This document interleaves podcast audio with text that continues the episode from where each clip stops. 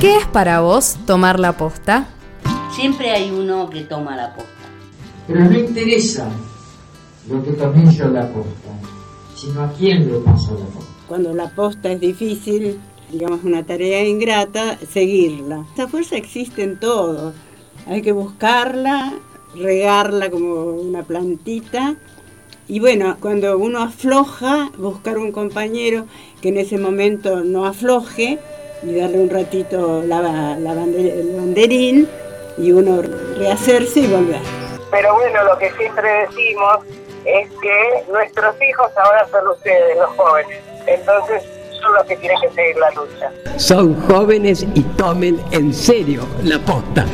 Tomar la posta implica una generación que se prepare para desplazar a la generación anterior, para decirle, muchachos, gracias por todo lo que hicieron, pero de acá más, vamos nosotros.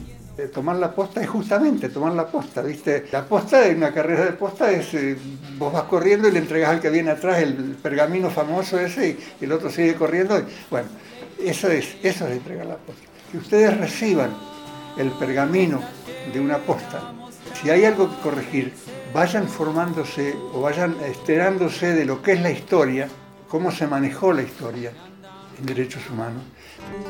Tomar la posta el programa de los jóvenes por la memoria, por la 105.7, Radio Comunidad Enrique Angelelli.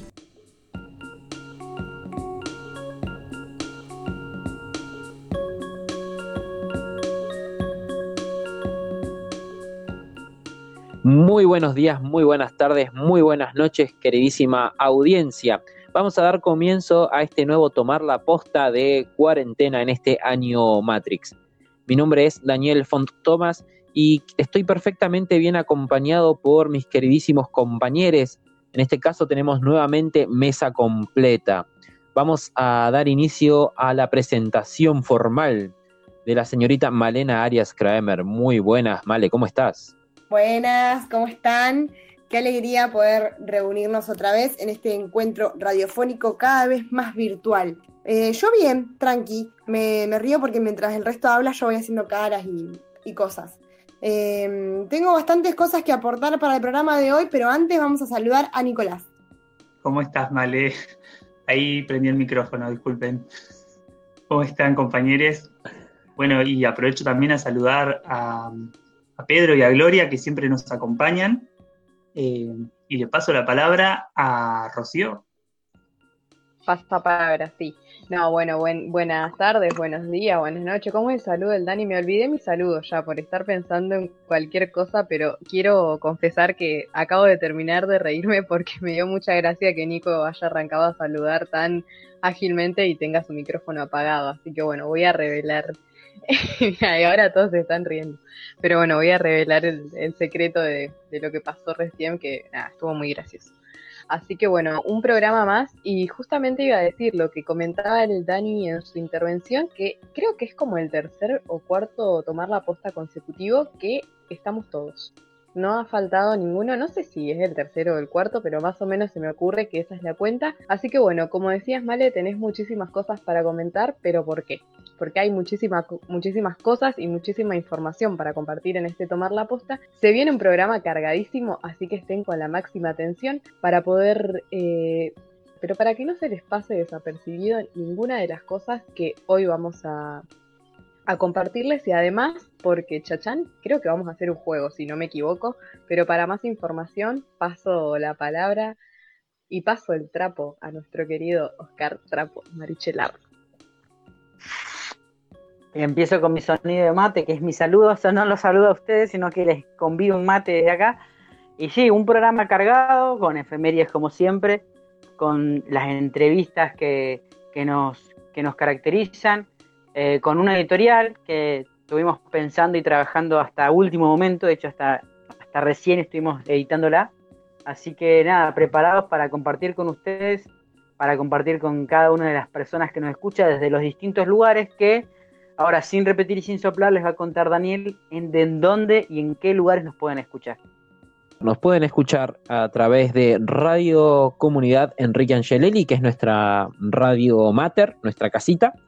FMC en Junín de los Andes, desde Pocahuyo en San Martín de los Andes, desde La Arriera en Chosmalal desde Radio Las Casandras y Radio Navegante aquí en Neuquén Capital y nuestra última adquisición, nuestro último eh, territorio en el cual nos han dado una bienvenida eh, gratificante es Radio Encuentro de Viedma. Todas aquellas personas las cuales quieran comunicarse con nosotros, con nosotras, con nosotros lo puede hacer a través de Lo pueden hacer por las redes sociales, a través de Instagram y Facebook, donde nos encuentran como Jóvenes por la Memoria, o en el canal de YouTube y el respectivo Gmail, que es tomarlaposta.gmail.com, o el canal Tomar la Posta, así nomás. Eh, quería aprovechar para decir este segmento, ¿por qué? Porque en programas anteriores largamos la consigna de que la gente adivine a qué hora grabamos el programa. ¿Qué pasó? Ya nos sacaron la ficha.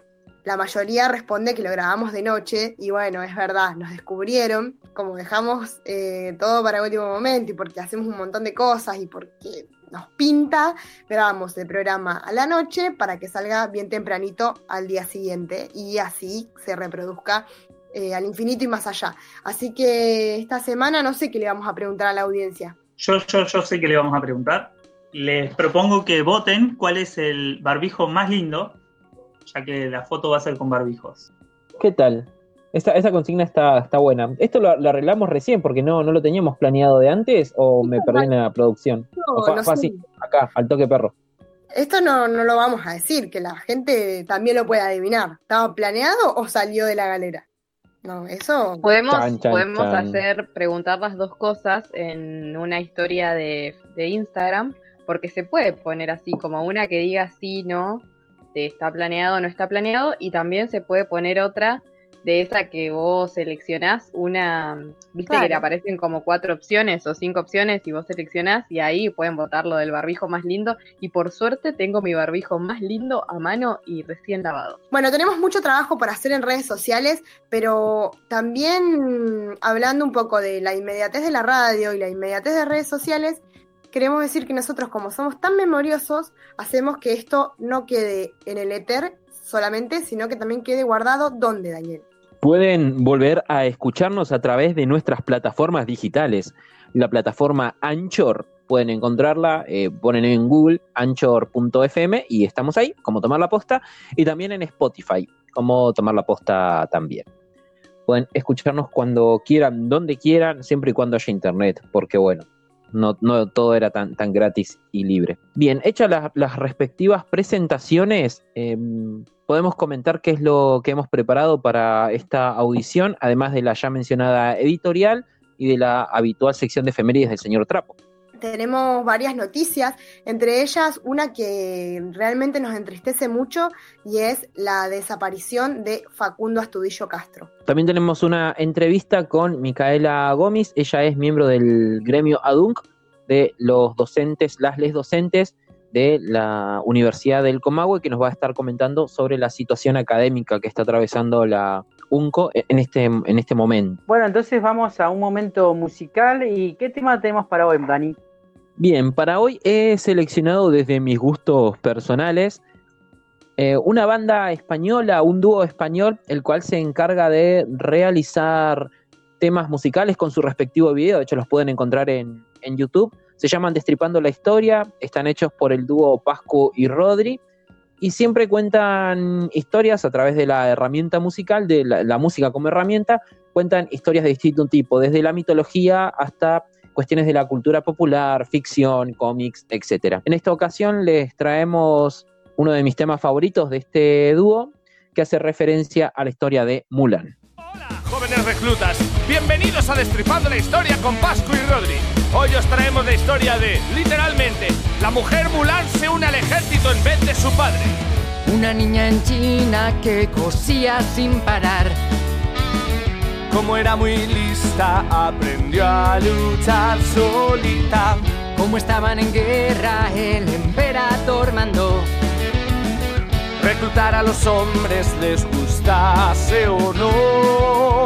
Y Mulan, que súper chula, se ofreció a luchar. Si va mi padre, vamos a palmar, porque es inútil total. Compró una espada y se marchó. De caballo a la montaña y se alistó. Junto a otros hombres peligrosos, pero a todos superó trata de ocultar su identidad, intentando ir siempre sola a mear y aunque les parece extraño, mientras luche les da igual. En algunas versiones del cuento ni siquiera tiene que ocultar su nombre, y Ping no era nada más que el nombre de su general. Como tenía tanto talento para luchar, la envían a su primera misión. La misión era fácil, solo había que atrapar al líder rebelde. Eso está tirado.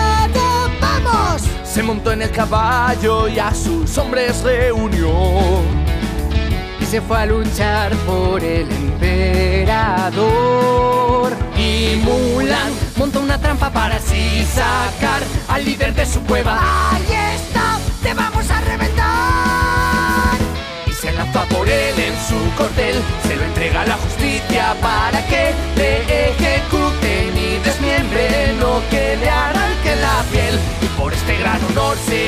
llamó a palacio a hablar con el emperador. Les invitó a alitas de pato y un gran puesto le ofreció. Pero Mulan rechaza su premio. Fue ella quien ganó la guerra o su alter ego masculino. Con este lío en la cabeza, vuelve a su casa como si no hubiese pasado nada y se casa con un vecino. Y Mulan invita a sus amigos a cenar Y entonces se descubre la verdad. Es una chica normal. Todos se alegraron por Mulan. Que fuera chica o chico les da igual. Celebraron una fiesta y llegamos al final. Pero antes os queremos recordar que las chicas también pueden reventar en la cabeza con un bate. La la la la la la la.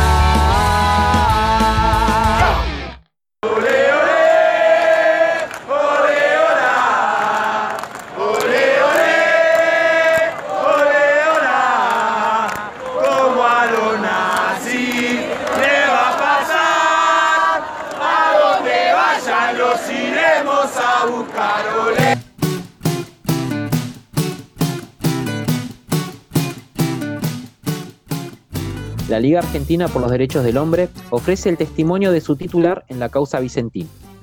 En Reconquista Santa Fe, el testimonio de José Schulman, quien compartió cautiverio con los trabajadores de la empresa Vicentín que fueron secuestrados durante la última dictadura cívico-militar, se ofrece ante la justicia federal. El organismo de derechos humanos solicitó ser querellante en la investigación que se sigue por los presuntos delitos de lesa humanidad cometidos contra empleados de la aceitera que tenía actividad gremial. Estuve cautivo con Oscar Zarza, Efrén Venturini y otros trabajadores que fueron secuestrados en la empresa en noviembre del 76. Permanecimos en el centro clandestino de la Comisaría Cuarta de Santa Fe, en el centro de infantería reforzada y por último en la cárcel de Coronda, señaló Schulman. Además, la Liga por los Derechos del Hombre quiere presentar el testimonio del diputado provincial santafesino Carlos del Frade como testigo de concepto, ya que realizó numerosas investigaciones sobre el desarrollo económico de la provincia y la complicidad empresarial con la dictadura iniciada en el 76. Puedes leer la nota completa en la página de la agencia telam, telam.com.ar.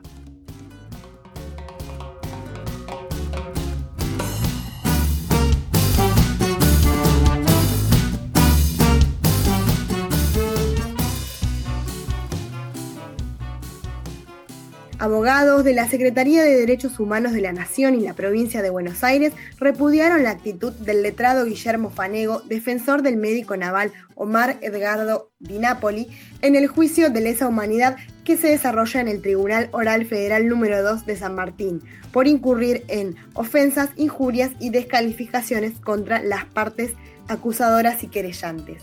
Durante sus intervenciones, Fanego reiteradamente viene incurriendo en ofensas, descalificaciones e imputaciones injuriosas contra todas las partes acusadas, inclusive contra el representante del Ministerio Público Fiscal, que constituyen un ejercicio de negacionismo sobre el plan sistemático del terrorismo de Estado que asoló a nuestro pueblo entre el 24 de marzo de 1976 y el 10 de diciembre de 1983, señalaron los abogados en un comunicado. Según este texto, el letrado designa a sus contrapartes en el debate como comisarios políticos, representantes ilegales, militantes que trabajan para escalar posiciones y asegura lamentar que con sus impuestos se paguen los saberes de estos abogados. Puedes leer la nota completa en la página de la agencia Telam, www.telam.com.ar.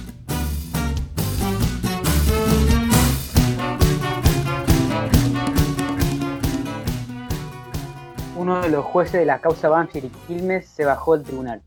Eduardo Fará solicitó apartarse por cuestiones familiares. Los delitos de lesa humanidad cometidos en el ex esposo de Banfield y el ex esposo de Quilmes tendrán que seguir esperando por su juicio oral y público por la baja del magistrado. La abogada de la Liga Argentina de Derechos Humanos, Guadalupe Godoy, indicó cuál fue el impacto que provocó la baja de Fará. Las partes habíamos pedido una nueva audiencia preliminar para proponer formas de iniciar el juicio adaptándonos a estos tiempos. La idea de adelantar para la incorporación de los videos de testimonios de víctimas que no viven acá o que ya fallecieron, detalló. Sin embargo, la baja de Fará modificó los planes. En el medio de todo eso, se presenta una excusación y ahora tenemos que esperar que la Cámara designe un nuevo juez subrogante. Pero no puede ser tan sencillo encontrar a alguien, expresó la abogada. Puedes leer la nota completa de Pilar Panini en la página www.elteclado.com.ar.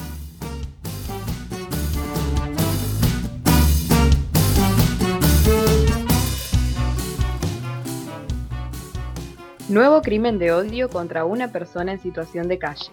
A través de un comunicado urgente, la Asamblea Popular de Personas en Situación de Calle anunció el crimen contra alguien sin techo, sin casa, que se exponía a todo tipo de peligros en medio de esta pandemia y crisis social. El 4 de julio por la noche una persona en situación de calle fue prendida a fuego en Virrey Ceballos, ciudad de Buenos Aires. Lamentablemente estos crímenes de odio son ya conocidos y muchas veces logran pasar desapercibidos, alejados de las agendas de grandes medios, confirmando la desprotección total de las personas que se encuentran en situación de calle. Cada vez hay más organizaciones que ponen el cuerpo a intentar resolver todo aquello que el Estado no hace. Aquellos que cuentan con un techo no siempre es lo que pudiese englobarse en el término vivienda digna. En general se calcula un porcentaje de inquilinización cercano al 40%, tanto en ciudad formal como en barriadas, lo cual afecta directamente el derecho a una vivienda digna. Tal como menciona la Asamblea Popular de Personas en Situación de Calle en su comunicado, estamos consternados, llenos de bronca y dolor, desde el inicio del aislamiento social preventivo y obligatorio hemos tenido que lamentar muchas pérdidas. Podés leer la nota completa de Gigi Crane, integrante de las consejerías de viviendas para www.anred.org.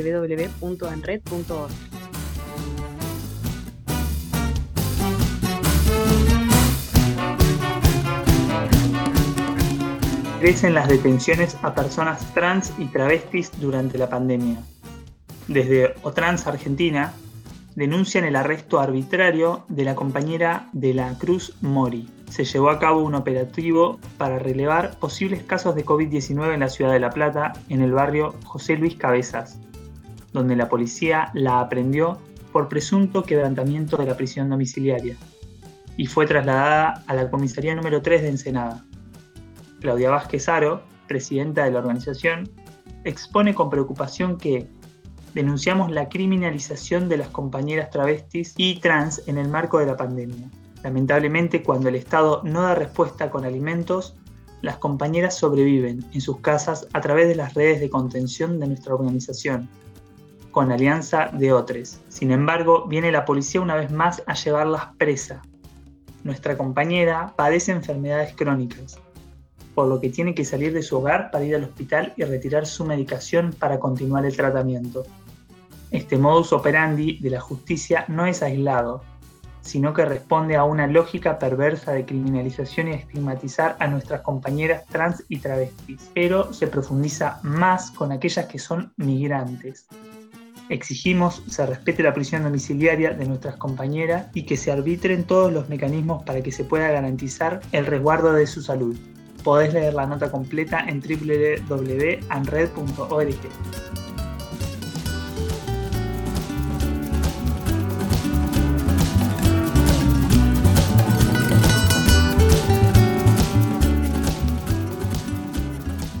Tres policías detenidos luego de golpear brutalmente a un niño en San Lorenzo. El hecho ocurrió el 30 de abril en la ciudad de San Lorenzo, por lo que hay tres policías detenidos por haberle causado una fractura de cráneo a un niño de 10 años. Se espera para ellos una audiencia imputativa. Son María E., acusada de falsificación de instrumentos públicos, Walter S., acusado de encubrimiento, y Juan Ramón B., acusado y reconocido por la víctima como autor de las lesiones graves ocasionadas al menor. Durante el hecho, un joven de 17 años fue detenido por circular en su moto sin permiso correspondiente durante la cuarentena. Los agentes policiales declararon que en el momento en que se lo detenía, vecinos de la zona comenzaron a arrojar piedras. Afirman que una de estas piedras habría impactado en la cabeza del niño de 10 años, lo que causó una severa lesión por la que fue hospitalizado. Resulta contradictoria con las declaraciones tomadas a los testigos que afirmaron que las lesiones al niño fueron ocasionadas por un golpe con la escopeta reglamentaria de uno de los policías. Una vez recuperado el niño, en cámara Gesell se pudo constatar que el relato de los testigos coincidía con el de la víctima. Podés leer la nota completa en la página de la izquierda diaria.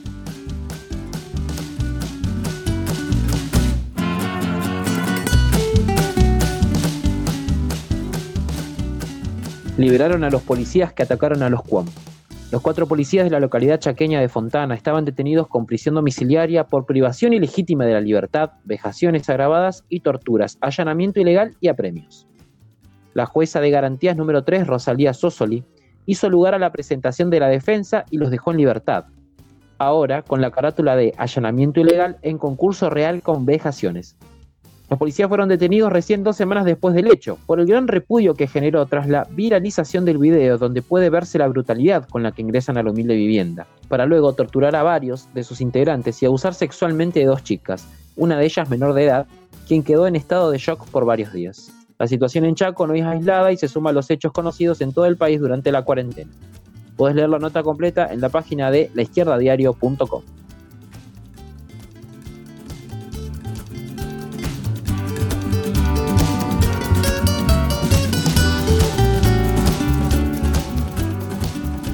Investigan la desaparición forzada de Facundo Astudillo Castro.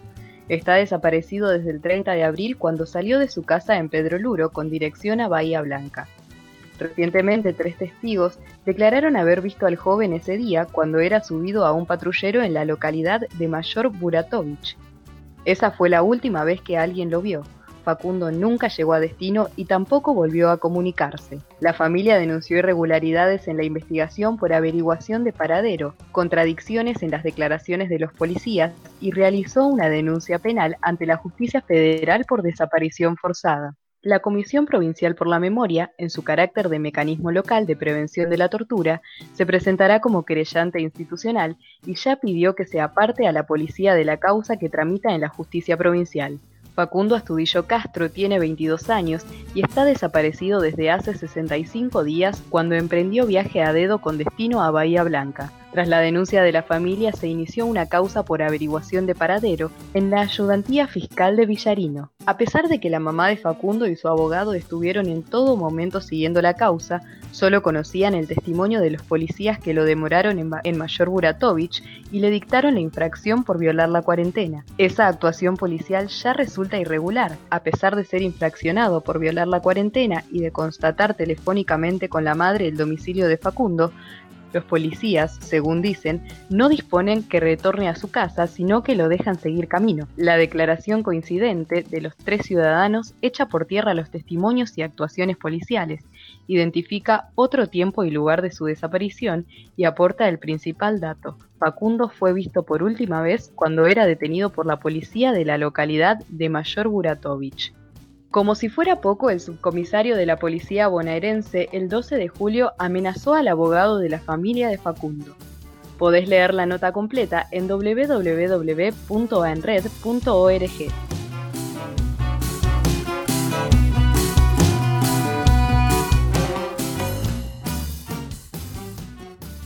Llegamos al final así de nuestro boletín informativo. Les invitamos entonces a que puedan visitar todas las páginas y continúen informándose. No queremos dejar de recomendar, como siempre, la página de La Imposible, que es la radio de Hijos Capital que funciona en el predio de la ex ESMA. También podemos aprovechar e incluir en este espacio de cierre a las páginas de los espacios con los que compartimos. La Riera tiene su sitio digital, el Tábano Digital también es un medio en el cual estuvimos participando y y se relaciona mucho con la FM Pocahuyo y Radio Encuentro también tiene su página. No hay excusas ni motivos entonces para poder estar informado.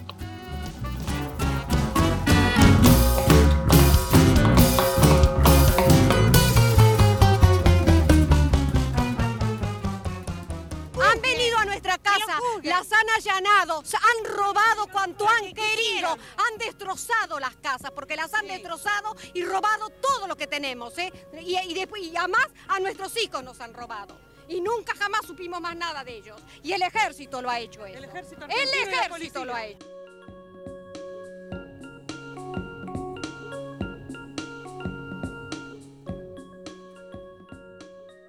de solidaridad internacionalista que nos está permitiendo hacer frente y exponer la realidad, por más cruda que sea, para que se pueda imponer como prioridad en este escenario.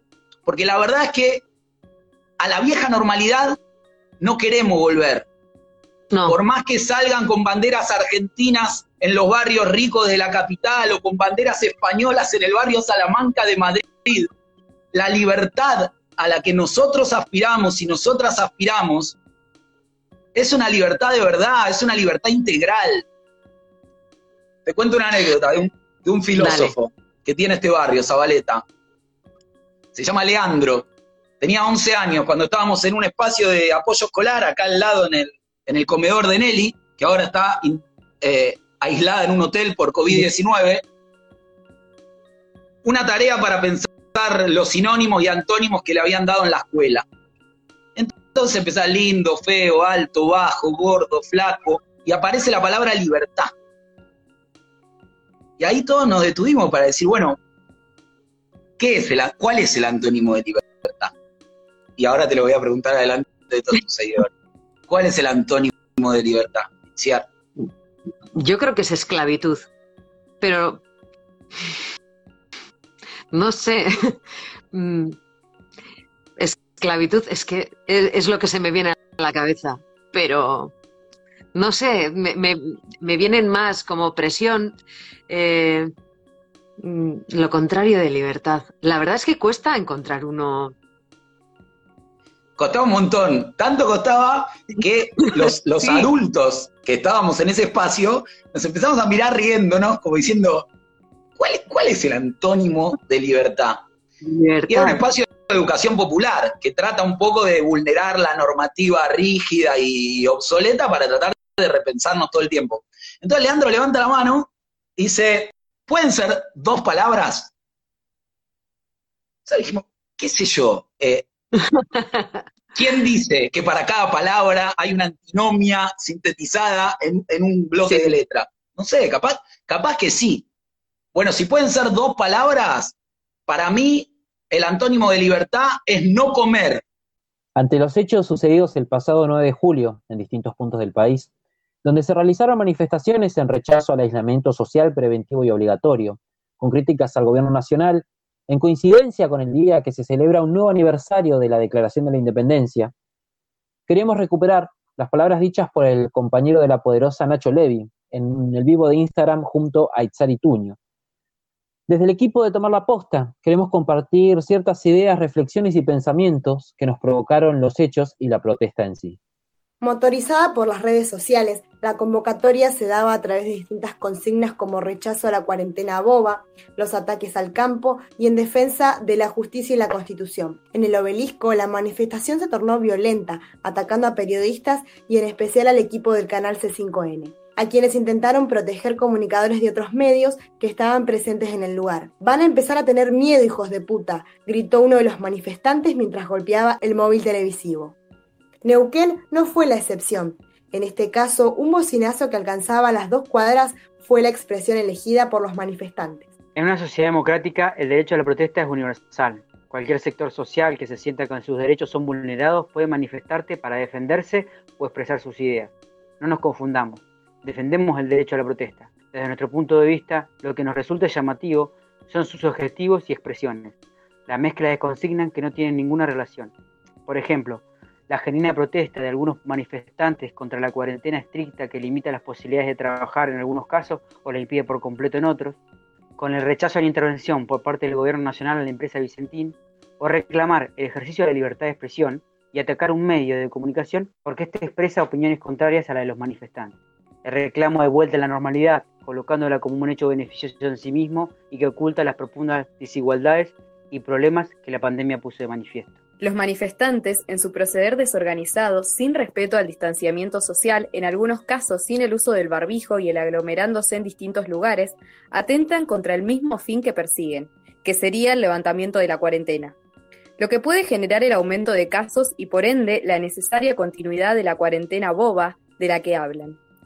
Estos reclamos parten del derecho individual, de la creencia que si yo me quiero enfermar, el gobierno no debería impedirme vivir mi vida con normalidad.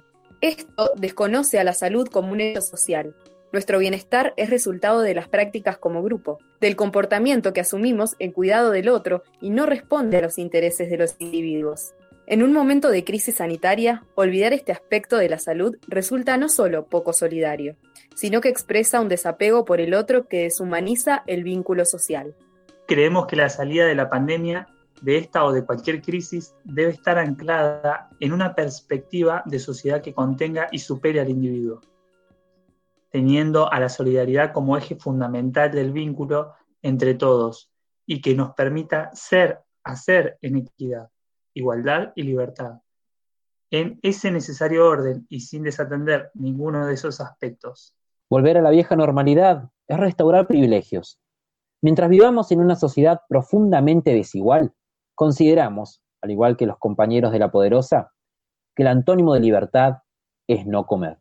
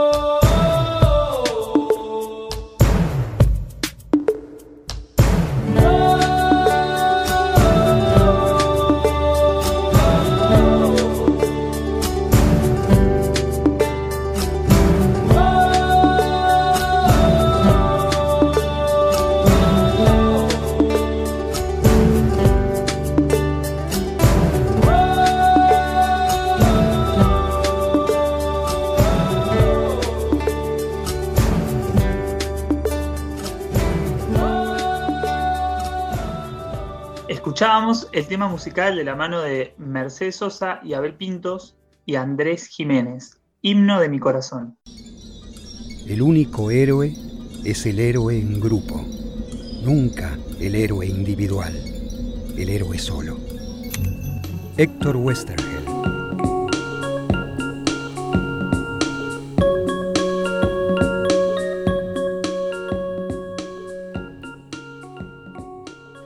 Nuevo bloque aquí en Tomar la Posta.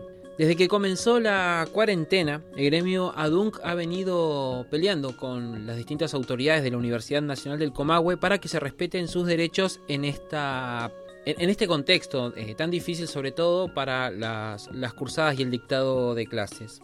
La semana pasada, alrededor del 8 de julio, entiéndase porque este programa se emite en diferido, el gremio ADUNC eh, logró una serie de reconocimientos como lo, los el reconocimiento en los derechos laborales de la modalidad virtual, cobertura de las vacantes, prórroga de las designaciones, la cobertura del RT y la descarga de tareas para personal con múltiples este, cargas simples. Ahora, eh, para que nos explique un poco más al respecto de esto, estamos en comunicación con Micaela Gómez. Ella es la secretaria general del gremio de la Asociación de Docentes de la Universidad Nacional del Comahue. Micaela, muchísimas gracias por recibirnos la llamada. ¿Qué tal? ¿Cómo están? Gracias por la comunicación. En primera instancia, Micaela, ¿qué lectura hacen desde el gremio sobre la situación actual de las universidades?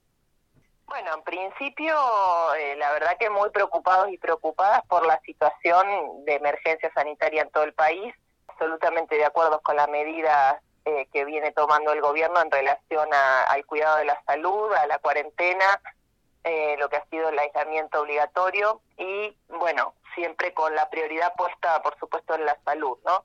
En ese marco, también preocupados y preocupadas por la situación económica ¿no? y social que, viene atravesando nuestro país y el agravamiento de una cantidad de condiciones de vida ¿no? de, de, toda la población. Y bueno, todas estas problemáticas no son ajenas a las universidades, en principio, porque, bueno, eh, eh, por supuesto que estuvimos y somos parte de, ese aislamiento y de la suspensión de clases que trajo ese aislamiento, con algunas decisiones por parte de las universidades de dar continuidad ¿no? a la, a la este, cuestión pedagógica, a los cursados, a través de la implementación de programas de virtualidad que en principio bueno han sido muy dificultosos, no muy costosos en términos del esfuerzo que ha tenido que poner todo el personal universitario especialmente el personal docente, adaptándose a esta nueva realidad de manera, digamos, muy intempestiva, porque recordemos que el aislamiento comenzó el 20 de marzo y los cursos virtuales en la Universidad de Comahue empezaron el 1 de abril. Esto fue distinto en cada universidad nacional, en algunos casos demoraron un poco más, pero bueno, en definitiva, una situación donde la docencia universitaria en todo el país está sosteniendo eh, la continuidad pedagógica con los cursados en formato virtual, atendiendo a dos millones de estudiantes en toda la Argentina e intentando, bueno, dar respuesta en un contexto que, como vos decías, es muy difícil, es absolutamente inédito y sin, por supuesto, ni capacitaciones previas ni herramientas suficientes para poder hacerlo de una manera, entre comillas, lo más normal posible o digamos lo más parecido posible al resto de, los años en los que damos clases, cuestión que por supuesto no, no, no se puede resolver de esta manera, ¿no? Nosotros seguimos sosteniendo que la presencialidad es imposible de reemplazar y que por supuesto la calidad académica que requiere el cursado en las instituciones universitarias eh, es imposible de resolver mediante estos formatos que parecen muy novedosos y muy modernos pero por supuesto no son comparables con el contacto diario en el aula, en el cara a cara, ¿no? Sí, además teniendo en cuenta que no todo el estudiantado tiene acceso a Internet.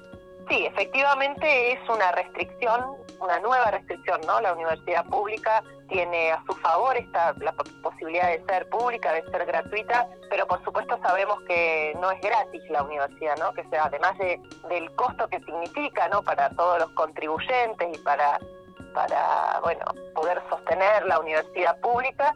Eh, lo cierto es que no llega todo el mundo a la universidad, esto no es ninguna novedad que, estoy planteando, es, muy oneroso ¿no? para todas las familias poder sostener a sus chicos, a sus chicas en, el ámbito de la universidad y sostener en lo largo del tiempo una carrera universitaria. Sostener cursados virtuales requiere no solo una conexión a Internet, requiere dispositivos adecuados, ¿no? Hoy la mayoría de nuestros estudiantes están cursando virtualmente mediante dispositivos móviles, celulares, y por supuesto que uno puede mirar un video en, en un celular, pero estudiar materiales, desarrollar trabajos prácticos, rendir parciales, rendir finales, eh, no, no es apropiado realizarlo a través de dispositivos como celulares. Por otro lado, los espacios de, estudio, ¿no? Con, con silencio, eh, con tranquilidad, con exclusividad. La mayoría de nuestros estudiantes comparte, por supuesto, sus hogares con otras personas.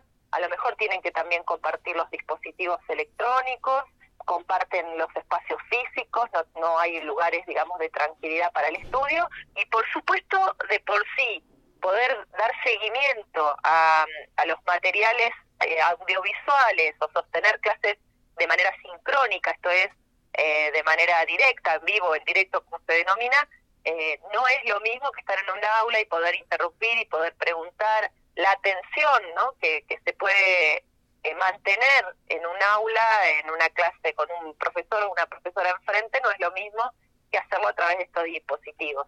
Todo eso, bueno, son eh, digamos, distintos factores que van, eh, si se quiere, incidiendo en, bueno, en, una parte del estudiantado que empieza a desgranarse, a caerse, a eh, decir, bueno, sigo el año que viene, trato de seguir el cuatrimestre que viene, veo si rindo libre, bueno, una cantidad de situaciones que va haciendo que la matrícula efectivamente vaya disminuyendo, sobre todo, especialmente en los primeros años de las carreras. Claro, teniendo en cuenta que deserción, deserción universitaria este, hubo, hubo siempre y ahora, se, por lo que vos estás diciendo, se ha acentuado. ¿Ustedes tienen algún registro sobre la cantidad de estudiantes que han dejado la cursada este, este primer semestre?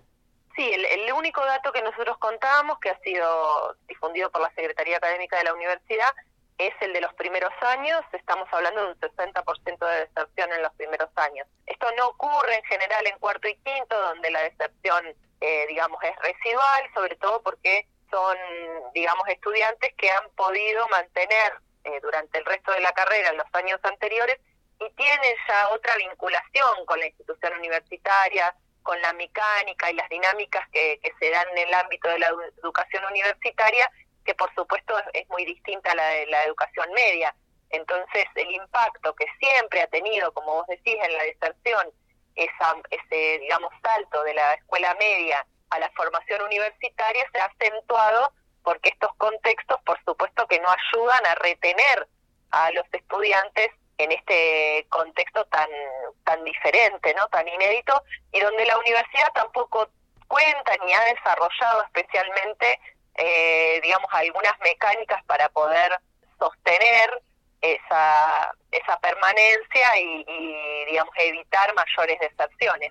Bien, recordamos a nuestra audiencia, estamos hablando con Micaela Gómez, ella es secretaria general del gremio ADUNC, el gremio de los docentes de la Universidad del Comahue. Estamos charlando sobre la situación en las universidades con respecto a la posibilidad de acceder a los planes de estudio. Y bueno, ahora abordaremos también este, la situación del gremio con las luchas alcanzadas la semana pasada. Antes de llegar a este tema, quería consultarte. En este momento hemos ingresado al receso invernal. ¿Qué perspectiva tienen ustedes de acá al segundo semestre? Bueno, lo que hemos conversado con las autoridades es la probabilidad de que se extienda ¿no? el, trabajo en la virtualidad, las clases en la virtualidad durante el segundo semestre del año. Eh, si bien se acaba de aprobar un protocolo a nivel nacional para la vuelta a la presencialidad de las universidades nacionales, lo cierto es que por un lado es un, es un digamos un protocolo que es a nivel nacional y que luego cada universidad tiene que adaptarlo a su propia dinámica pero por otro lado también es muy dispar la situación en las distintas provincias y justamente la provincia de Río Negro y la provincia de Neuquén son dos provincias que salvo algunos municipios por esta dispersión que yo mencionaba antes, digamos, hay una dificultad importante en pensar en la vuelta a la presencialidad de manera, digamos, por lo menos en los próximos eh, meses. Quería consultarte también con respecto a lo que son los exámenes finales. Sabemos, por ejemplo, algunos casos como el de la Universidad del Asentamiento de Roca, la Facultad de Derecho y Ciencias Sociales, la cual ha eh, autorizado un protocolo para rendir exámenes finales y, por ejemplo, no consultó con los otros este, órganos que, que la dirigen. ¿Cuál es su, postura con respecto a esto?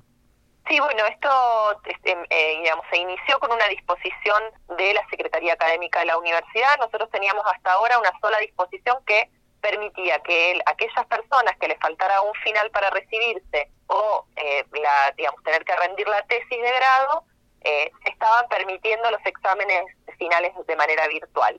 El 10 de junio, la Secretaría Académica de la Universidad emitió una nueva disposición, que es la disposición número 6, por la que habilitaba la toma de exámenes finales de manera virtual a todas las asignaturas de la universidad. Nosotros eh, rechazamos en su momento esa disposición como sindicato, justamente porque no había sido consultada con, en el ámbito gremial, no había sido eh, discutida en la paritaria local.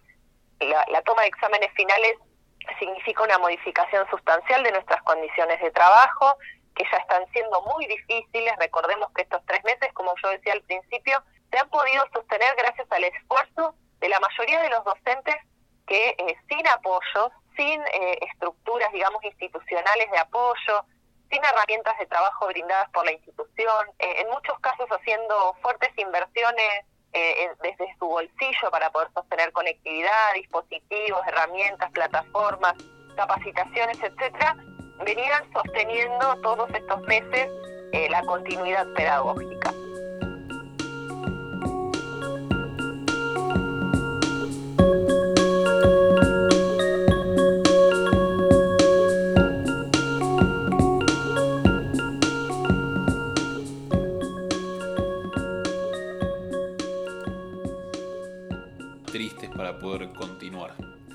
Abrazo grande de parte de la orquesta de Elio Valdés.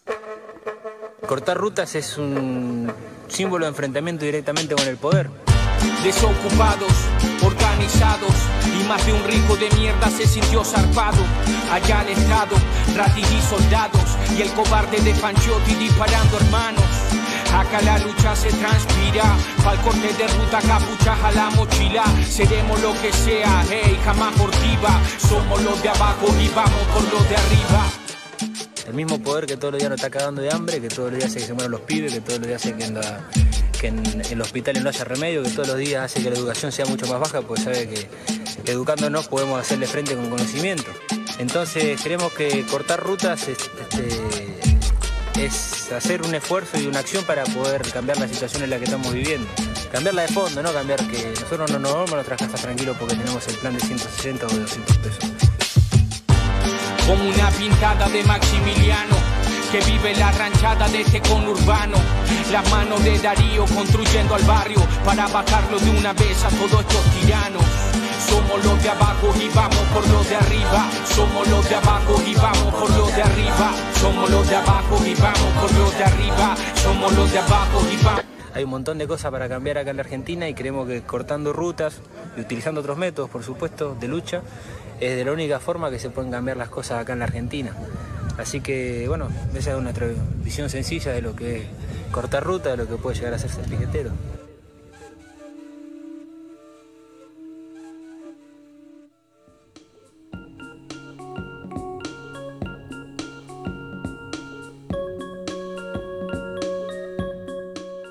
Escuchamos entonces la charla que Dani tuvo con Micaela Gómez y el tema musical de la Delio Valdés a 18 años de los asesinatos de Maximiliano Costecchi y Darío Santillán.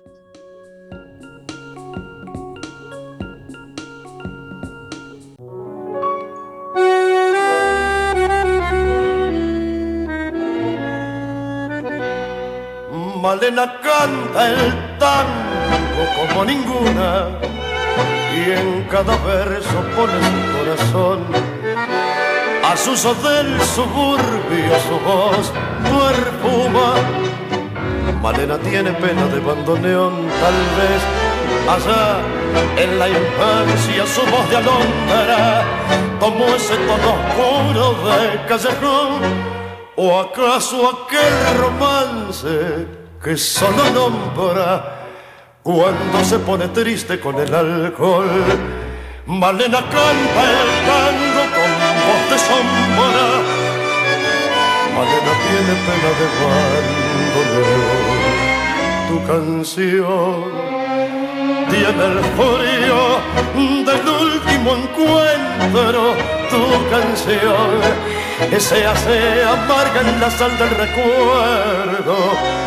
Yo no sé tu voz es la flor de una pera, es solo sé al rumor de tus tangos de Malena, te siento más buena, más buena que.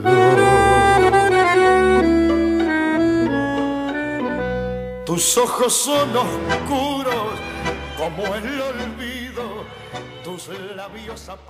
Y así llegamos a la última parte, quizá la más esperada de este programa. Vamos a escuchar algunas efemérides, a pasarle el trapo a la memoria de la mano de Oscar Marichelar. Gracias Male por tu hermosa presentación y también recordar que el tango que escuchábamos, que es muy conocido, es Malena de Homero Mansi y Julio de Mare, pero en la versión de Roberto Goseneche y orquesta, así que siempre es bueno escuchar un poquito de tango. A mí me encanta, en mi sección me parece que va a empezar a tener tango, no sé si estoy haciendo un spoiler, pero me parece que va a empezar a tener tango todos los programas, así que eh, prepárense para eso. Malena tiene pena y de abandono. Y bueno, ya empezando con una de las primeras efemérides, queríamos eh, traer una efeméride que quizá ahí fue un error mío, no, lo pude, no la encontré en su momento, pero siempre está bueno conocer nuevas historias. Y un 8 de julio de 1976 se producía en el barrio porteño de Caballito el secuestro y desaparición forzada de Magdalena Gallardo, de 15 años, y se ha comprobado por información que se fue recolectando a lo largo de los años que fue, que fue la desaparecida más joven entre los 108 que asesinó y desapareció la dictadura cívico-militar del Colegio Nacional Buenos Aires. Malena había nacido un 4 de junio del 61 en Luis Beltrán y vivió gran parte de su vida ahí. Asistió a la escuela primaria número 11 y después, junto a su familia, se fueron a vivir al campamento de agua y energía en lo que es la, ciudad de mm, Caballito, en Buenos Aires. Hija de Raúl Gallardo y de Marina, eh, al final eh, tendría dos hermanos que, que contarían y hablarían de ella durante toda su vida y estarían junto a su familia buscándola. Y cuando se fueron a vivir a la localidad de Caballito en Gran Buenos Aires, inició sus estudios, eh, iniciaría años después sus estudios secundarios perdón, en 1974 en el Colegio Nacional Buenos Aires, aquel colegio donde se encontró que era un poco un resorte o un, catalizador de lo que se vivía en el país en los 70, una militancia estudiantil muy comprometida políticamente y sobre todo un alto interés político de los jóvenes y una organización muy fuerte. Malena había comenzado a militar en la Unión de Estudiantes Secundarios y además en la Juventud de Barista. Tendrá su bautismo, por decirlo así, como militante, en lo que fue la marcha del 12 de junio del 74, junto a un grupo, a un grupo de la escuela, irán a Plaza de Mayo, un acto organizado por la CGT. Eran tiempos complejos en la Argentina. Perón daría su último discurso días después, se produciría el asesinato de Rucci y del padre Mujica, y comenzaba la persecución a militantes por parte de la AAA. En este marco, el 8 de julio del 76, caería primero su novio, Alejandro Goldar Parodi, junto con otros estudiantes que habían pintado, habían hecho distintas pintadas donde se escribían abajo a la dictadura, en distintas paredes de la, de la, que era la comunidad de Barracas. Y una hora más tarde, un, grupo de, un, en un operativo de la AAA, con distintos autos que aparecerían en la casa, los famosos Falcon, eh, llegaron al domicilio de la familia Gallardo, eh, a Coite 512, segundo piso, departamento F del barrio Caballito, y allí dormían Malena, su madre y sus hermanos. El grupo de tareas rompió la puerta de entrada y se llevaban a Malena sin antes llevarse, como les era de costumbre, objetos de valor de la familia. Nunca más se supo de Malena y de su, y de su novio, y de ninguno de los chicos. su hermano hablará desde, desde, España, donde se, encontró, donde se encontró exiliado y después se quedó a vivir ahí, sobre las dificultades que tuvo la familia en seguir investigando la, la vida de Malena, igual que su madre.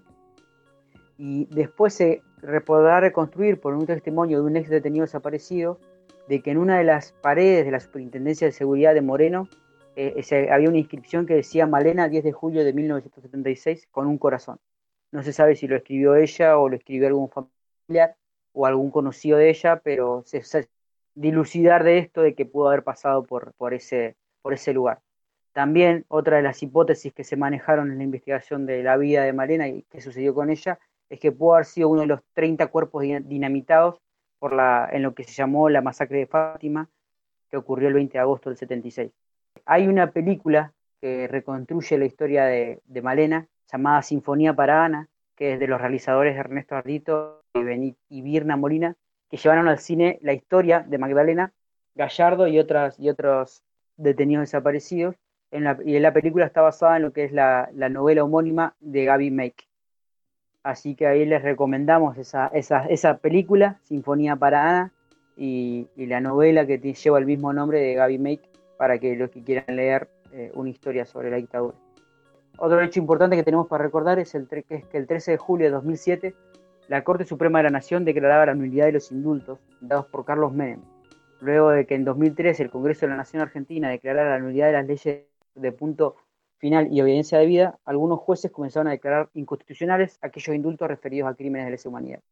El 15 de junio del 2006 la Cámara de Casación Penal había eh, votado unánimemente por la inconstitucional de los indultos, a lo que después la Corte Suprema eh, reafirmaría. También un 15 de julio de 1971 se creaba la Universidad Nacional del Comahue, eh, esta universidad que unificaría lo que era la, la, ya creada Universidad de Neuquén con las nuevas sedes que se van a terminar construyendo en lo que es la provincia del Río Negro y de ese año en adelante va a empezar a funcionar la Universidad Nacional del Comahue, que ha tenido una larga historia democrática y de lucha a lo largo y ancho de las dos provincias y que se ha transformado en un puntal de, de, los distintos proyectos productivos de la región. Y después en una noticia que por ahí nos mar, marca un poco un cambio de época, que marcó un cambio de época en lo que fue toda América Latina, es que también un, 10, un 15 de julio perdón, del 2010, Argentina se convertía en el primer país de América Latina en reconocer el derecho al matrimonio de las personas del mismo sexo a nivel nacional. En el artículo 2 de la ley 26.618 de matrimonio civil conocida como la Ley de Matrimonio Igualitario, establece que el matrimonio tendrá los mismos requisitos y efectos con independencia de las contrayentes, sean del mismo sexo o de diferentes sexos. La ley es el resultado de las luchas llevadas a cabo por múltiples organizaciones LGBTIQ eh, y con distintos proyectos de leyes de unión civil que fueron eh, obtenidas a través de distintos amparos y fallos judiciales a lo largo de la historia y que esta ley llegó a demostrar y a, y a solidificar. Vamos a escuchar un informe que nos nos lleva a ese momento histórico en el cual la ley era aprobada. El matrimonio gay es ley en Argentina. Fue aprobado por 33 votos a favor y 27 en contra. Terminó este histórico debate que demandó 14 horas, son las 4 y 6 de la mañana de este jueves 15 de julio.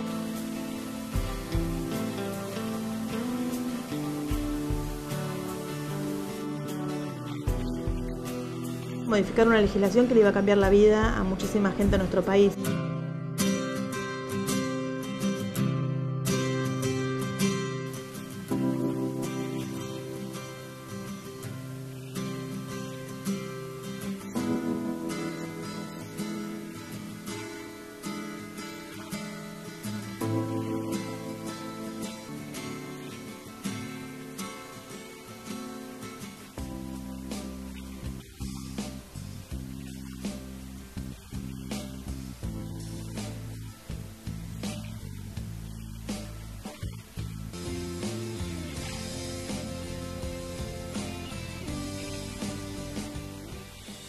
Unas horas antes de aprobarse, de aprobarse la ley, eh, nos llamaron, me llamaron por teléfono si me podía cruzar un minuto al Senado. Entré al Senado, fui al Salón Ilia, me acuerdo, y vinieron en ese momento el senador Filmus y la senadora Blanca Osuna a decirnos que había un grupo de senadores que estaba proponiendo modificaciones al proyecto, un grupo de los senadores que se habían comprometido en votar a favor proponían modificaciones al proyecto. Salimos a la calle, subimos al escenario, tomamos el micrófono, le, dijimos a la gente que esto estaba pasando y que pensaban que había que hacer. Todos gritaron que hay que ir por matrimonio igualitario y que había que seguir y que había que aprobarlo ese día. Había gente aparte de todas las provincias. La verdad es que fue eh, un momento muy fuerte y muy emotivo. Todo el mundo estuvo de acuerdo con que había que seguir. Eh, esto también llegó a oídos de estos senadores y finalmente no propusieron las modificaciones y por una diferencia de, seis votos en realidad, eh, tres y tres, eh, se aprobó matrimonio igualitario ese día. Teníamos que ir por matrimonio igualitario, teníamos que ir por la igualdad, porque más allá de, del acceso a derechos concretos que sí garantizaba la unión civil, el matrimonio, igualitario, el matrimonio igualitario lo que nos garantizaba era el acceso a la igualdad, que es una herramienta fundamental para luchar contra la discriminación y la violencia que vive la diversidad sexual en su vida cotidiana.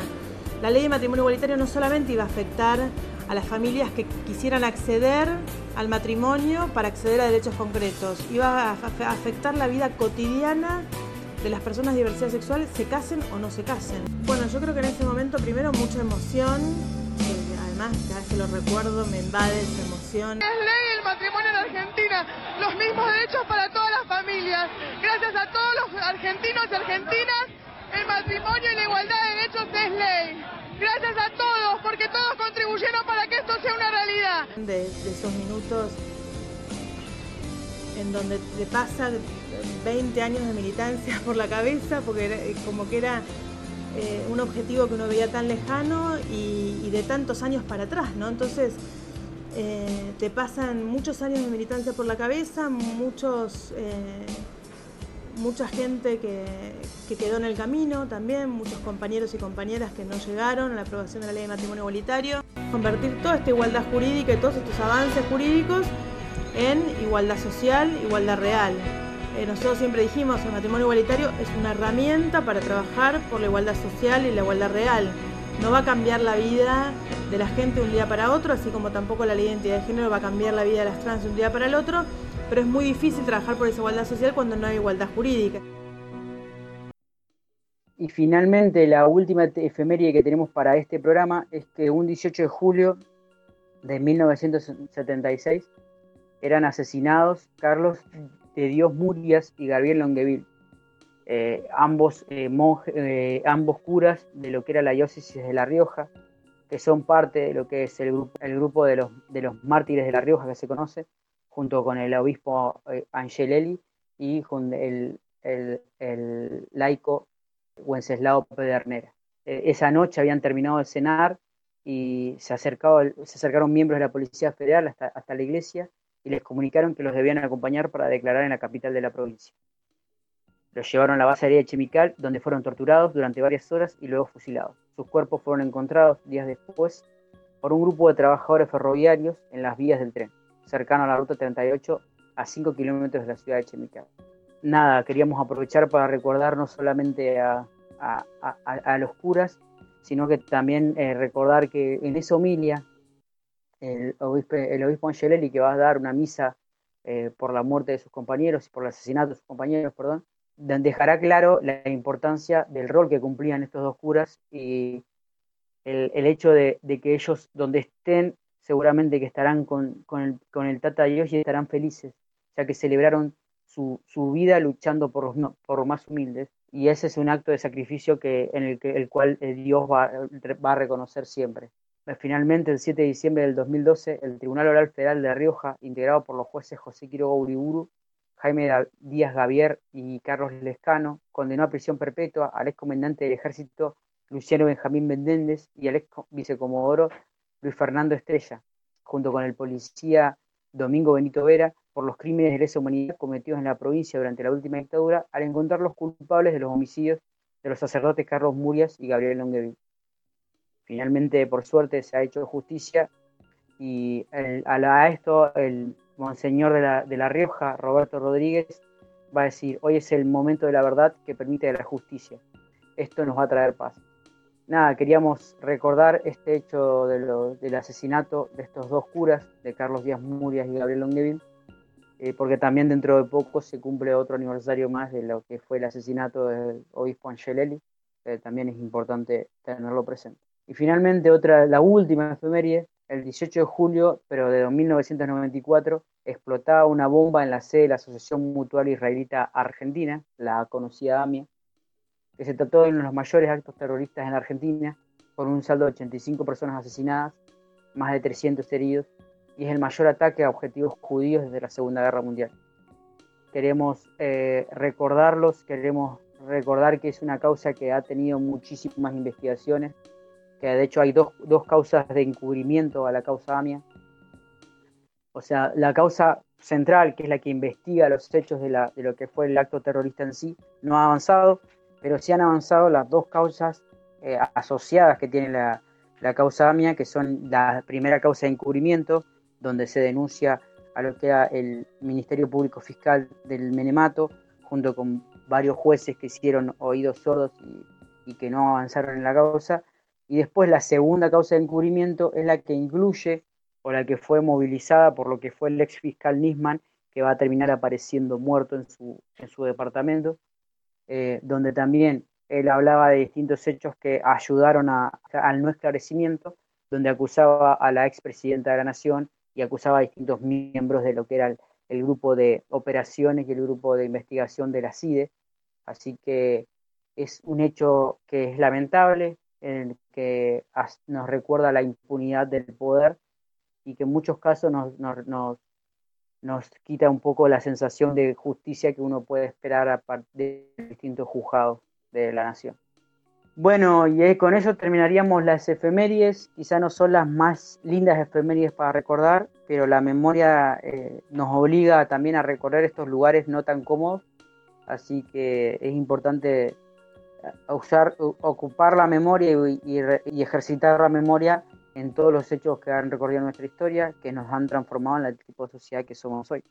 Bueno, eh, si me permitís, quisiera meter una pequeña recomendación en la efeméride del atentado a la AMIA, que es la película argentina Anita. Búsquenla, supongo que debe estar en, la plata, en alguna plataforma gratuita y si no, sé que la pasan cada tanto en TV pública. Es una, una película muy conmovedora. Bueno, vamos cerrando nuestro programa y yo me despido. Les mando un saludo a todos. Hasta la próxima, a todas.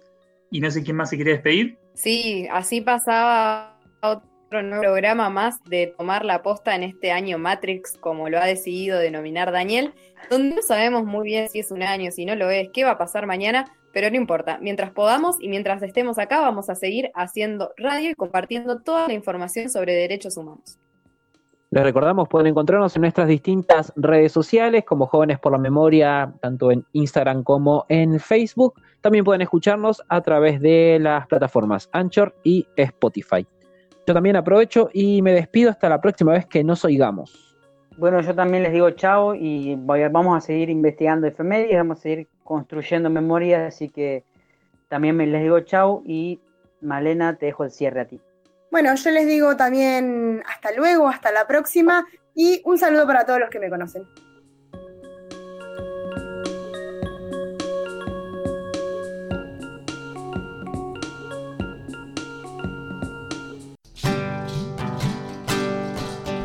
¿Qué es para vos tomar la posta? Siempre hay uno que toma la posta. Pero no interesa lo que tomé yo la posta, sino a quién le pasó la posta cuando la posta es difícil, digamos una tarea ingrata, seguirla. Esa fuerza existe en todo. Hay que buscarla, regarla como una plantita. Y bueno, cuando uno afloja, buscar un compañero que en ese momento no afloje y darle un ratito la, el banderín y uno rehacerse y volver.